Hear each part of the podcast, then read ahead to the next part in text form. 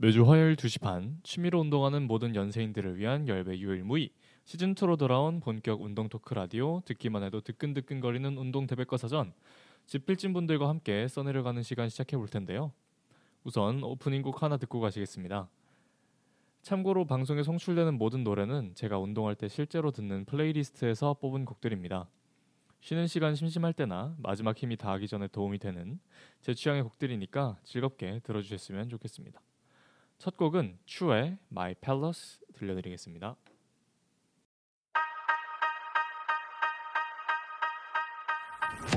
안녕 마선이야. 나는 이곳에 좀 귀여운 나의 마음속에 함께 있을 사람. Welcome to my palace. 안녕하세요. 운동대백과선 시즌2로 돌아온 DJ 정입니다. 본 방송의 청취 방법을 안내해드리겠습니다. 운동 대백과 사전을 PC나 스마트폰에서 실시간으로 청취하고 싶으신 분들께서는 매주 화요일 14시 30분 yirb.연세.ac.kr에서 지금 바로 듣기를 클릭해주시면 되겠습니다. 만약 방송을 놓치셨다면 사운드 클라우드에서 yirb를 검색하셔서 저희 방송을 비롯한 옆 방송의 녹음본을 들으실 수 있으니까요. 많은 관심 부탁드립니다. 저작권 문제로 다시 듣기에서 제공하지 못하는 음악의 경우 사운드 클라우드에 선곡표를 올려놓도록 하겠습니다. 노래는 잘 들으셨나요? 추가 독립한 후에 처음으로 낸 미니 1집의 수록곡 중 하나인 My Palace였습니다. 제가 이 노래를 유튜브 쇼츠에서 처음 들었거든요. 딱 들었을 때 그 노래가 되게 중독성이 있길래 한번 저도 들어보고 플레이리스트에 넣어야겠다 생각해서 찾아봤는데 하필 공개 전에 홍보 목적으로 쇼츠에 올린 곡이라 그 풀 버전이 없던 거예요. 그래서 언제 발매되는 거지 하면서 기다렸던 기억이 남는 노래입니다.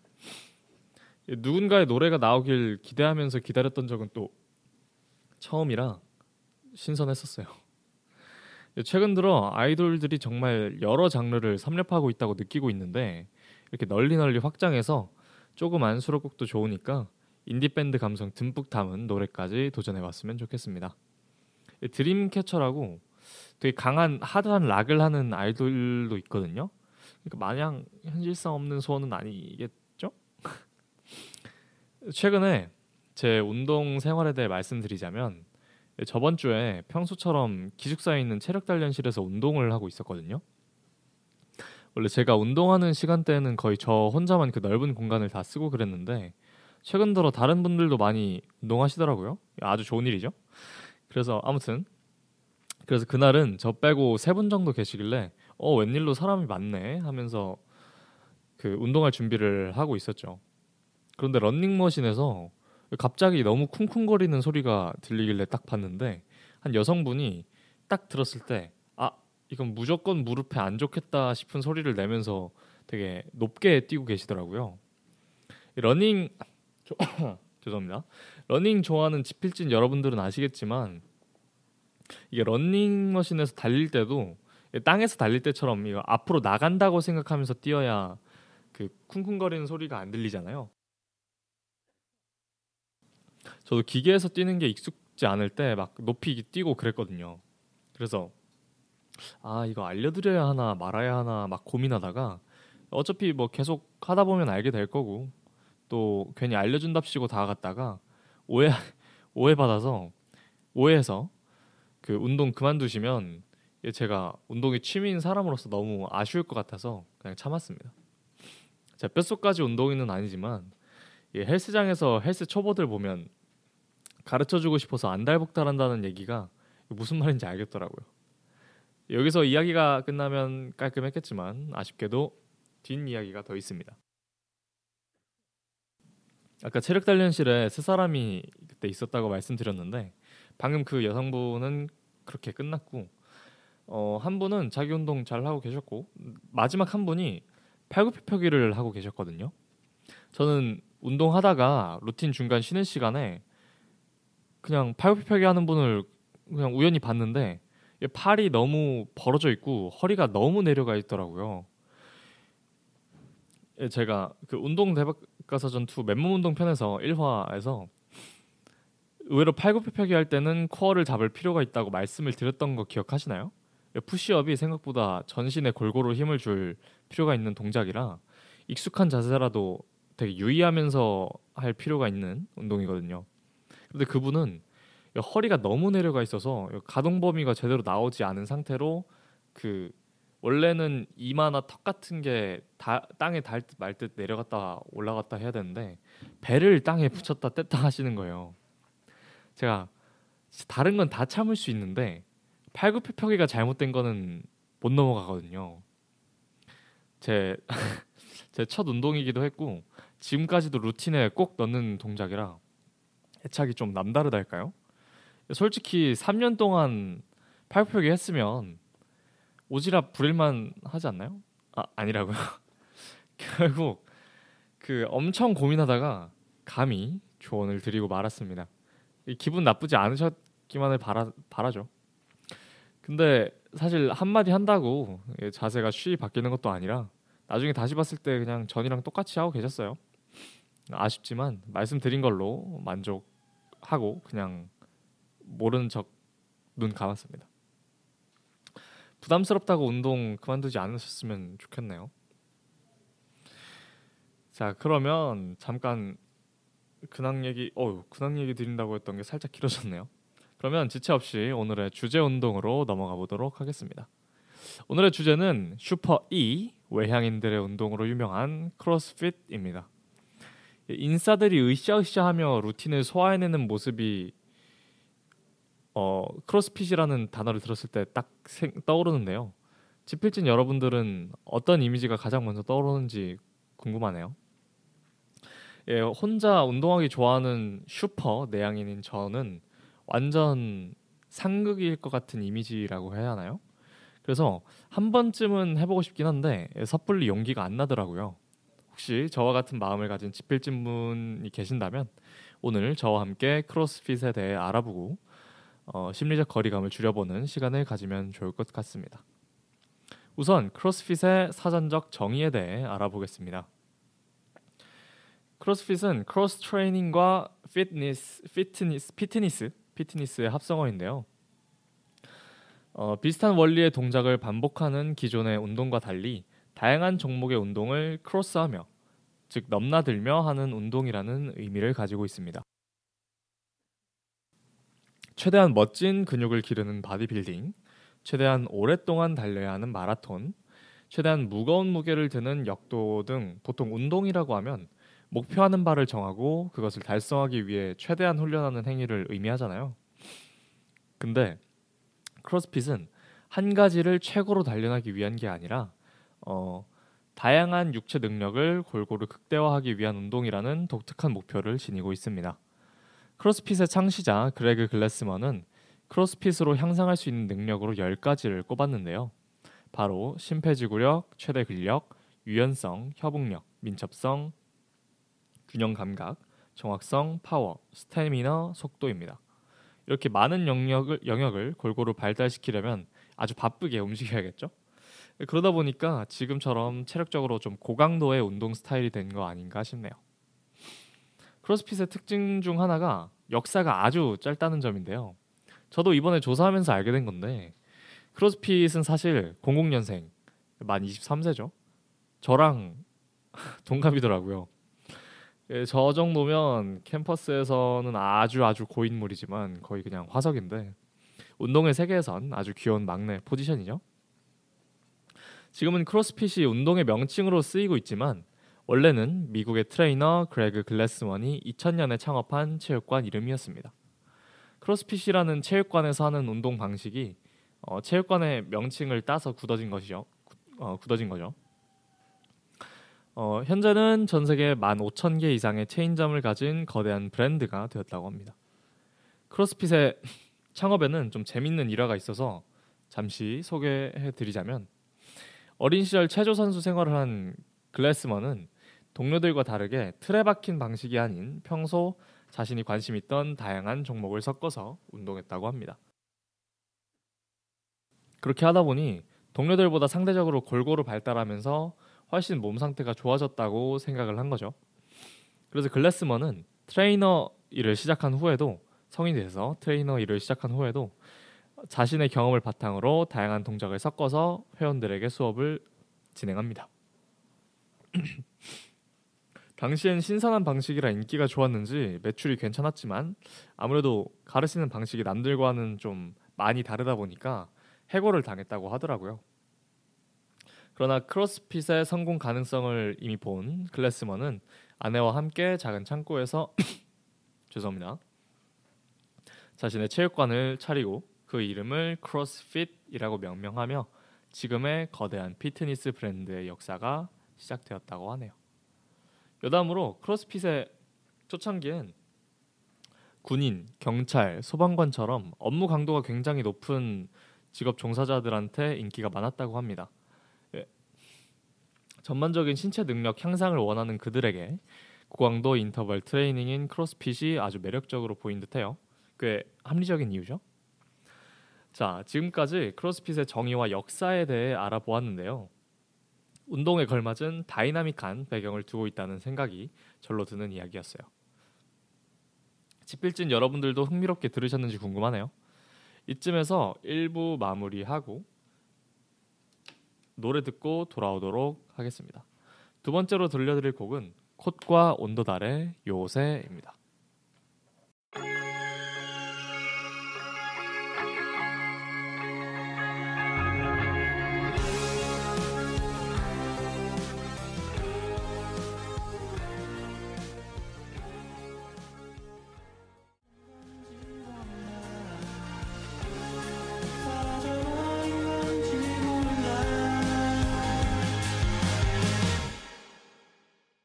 노래 잘 들으셨나요?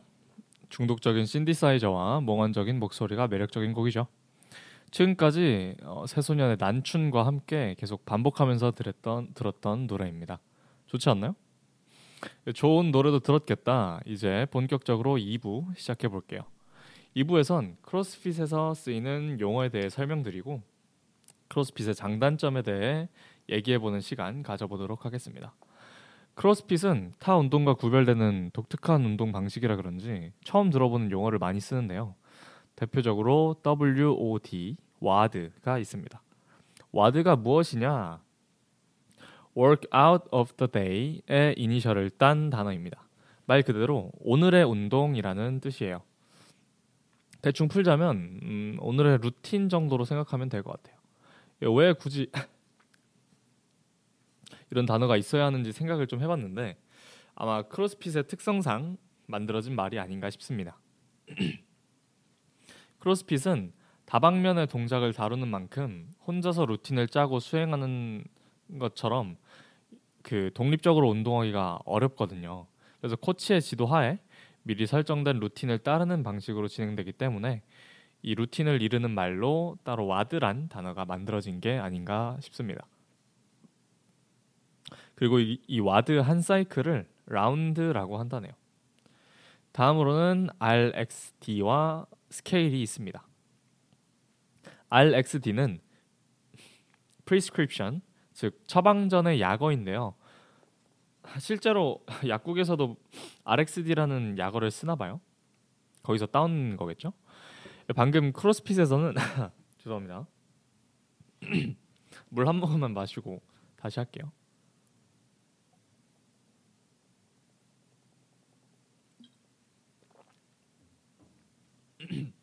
방금 크로스핏에서는 코치가 회원들의 루틴, 즉 와드를 짜준다고 말씀드렸었죠.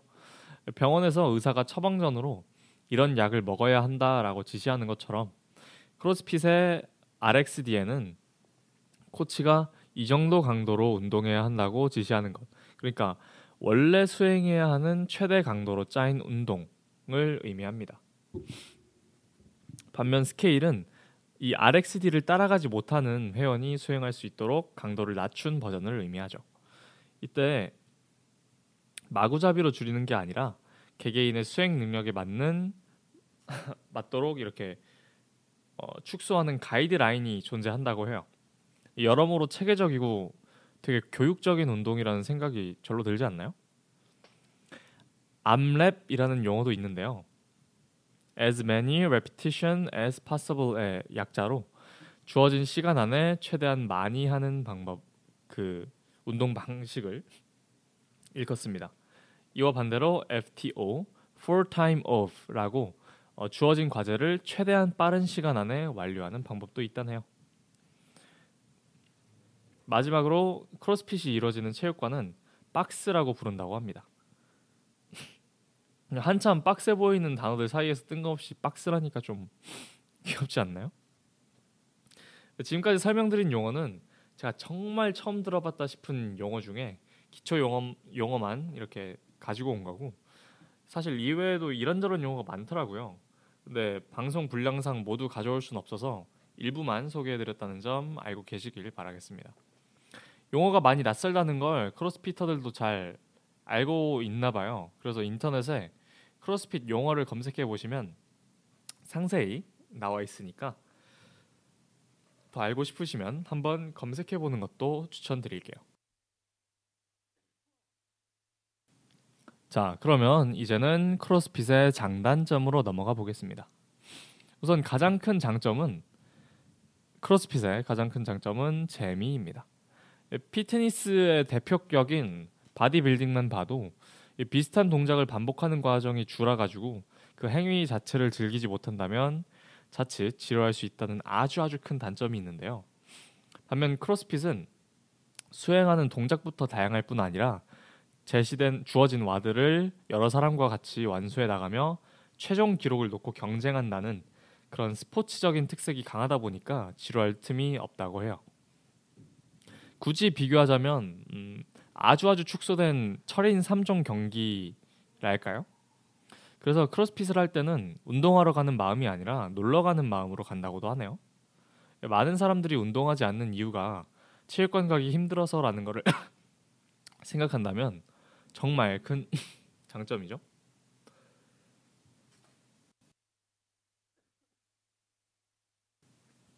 다음으로는 기능성 향상이 있습니다. 일반적으로 피트니스는 무산소 운동을 바탕으로 근성장을 추구하거나 유산소 운동을 중심으로 지방을 태운다는 이런 단일화된 목표가 있어서 상대적으로 다른 영역까지 신경 쓰기 어렵지만, 크로스핏은 앞서 말씀드렸듯 10가지 신체 능력을 골고루 발달시키는 게 목표인 만큼 다양하고 체계적인 와드를 바탕으로 근성장부터 심폐지구력까지 향상할 수 있다는 장점이 있습니다. 다른 운동보다 효율적이진 못하더라도 어차피 프로 선수가 아닌 이상 꾸준히만 하면 충분한 수준에 오를 수 있기 때문에 일반인 입장에선 충분히 매력적인 선택지가 될 수 있다고 생각합니다. 반면 이렇게 매력적인 크로스핏은 단점도 명확한데요. 바로 부상 위험이 꽤 큰 편이라는 겁니다. 상대적으로 정적인 바디빌딩이나 맨몸 운동을 보면 이 운동 속도를, 그 동작의 속도를 자신의 페이스에 맞게 조절하고 연습하는 과정을 통해서 부상의 위험을 낮출 수 있지만, 크로스핏은 단체로 모여 기록 경쟁을 해나가는 운동이다 보니까 동작 하나하나가 빠르고 격렬한 편입니다. 크로스피터가 턱걸이 하는 영상을 보신 적이 있으면 이해하기 쉬우실 텐데, 철봉을 당기면서 등 근육으로 올라갔다 내려오는 일반적인 턱걸이와 달리 크로스핏에서는 아주 큰 반동을 이용해 올라갔다 내려오는 방식으로 턱걸이를 합니다. 앞뒤로 그 흔히 생각하는 반동 턱걸이가 크로스피터의 턱걸이라고 생각하시면 될 것 같아요. 앞뒤로 엄청 흔들리면서 오르락 내리락 하는 모습을 보실 수 있는데요. 물론 효과가 있으니까 이런 식으로 하는 거겠지만, 턱걸이를 제대로 못하는 상태에서 반동 턱걸이, 우스갯소리로 배치기 턱걸이라고도 하죠. 그렇게 턱걸이를 하다 보면 이 몸무게를 버텨야 하는 어깨에 굉장한 부담이 가해지겠죠. 크로스핏 영상을 보다 보면 턱걸이만 그런 게 아니라 다른 운동에서 따온 동작들이 이런 식으로 변형되어 이루어지는 모습을 종종 볼 수 있습니다. 아무리 훌륭한 코치가 있다고 하더라도 승부욕이 가득한 체육관 안에서 과격하게 운동하다가 무리하는 순간 다치기 십상이겠죠. 이렇게 크로스핏의 장단점 한번 알아봤습니다. 벌써 시간이 이렇게 됐네요. 그러면 크로스핏에 대해 정의 내리고 방송 마무리하도록 하겠습니다. 크로스핏 명사. 많은 사람들이 박스에 모여 기록 경쟁을 하며 전반적인 신체 능력을 향상하는 운동. 그 어떤 피트니스보다 재밌다고 자랑할 만하나 경쟁 심리에 휩싸여 방심하는 순간 다칠 수 있으니 주의할 필요가 있음. 이 정도로 정리하면 될까요? 오늘 운동 대백과사전 방송은 여기서 마무리하도록 하겠습니다. 마지막 곡은 한로로의 자처입니다. 지금까지 집필하시느라 모두 고생 많으셨습니다.